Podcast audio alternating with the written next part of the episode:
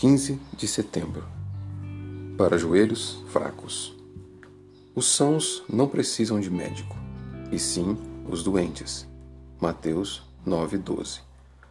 Cristo coloca força e um princípio de nova vida na alma cansada que chega a ele.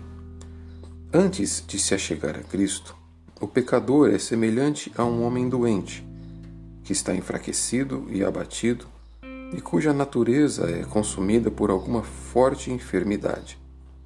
Ele está cheio de dor e tão fraco que não consegue andar, nem permanecer de pé. Por isso, Cristo é comparado a um médico. Quando ele vem e dá a ordem, coloca um princípio de vida naquele que, anteriormente, estava como morto. Ele dá um princípio de vida espiritual e o início da vida eterna. Ele revigora a mente, transmitindo-lhe sua própria vida e força. Renova a natureza e a cria de novo e torna o homem uma nova criatura, para que as almas fracas e desfalecidas sejam agora revividas.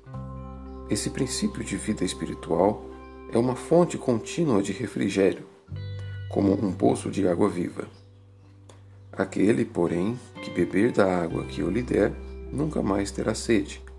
Pelo contrário, a água que eu lhe der será nele uma fonte a jorrar para a vida eterna.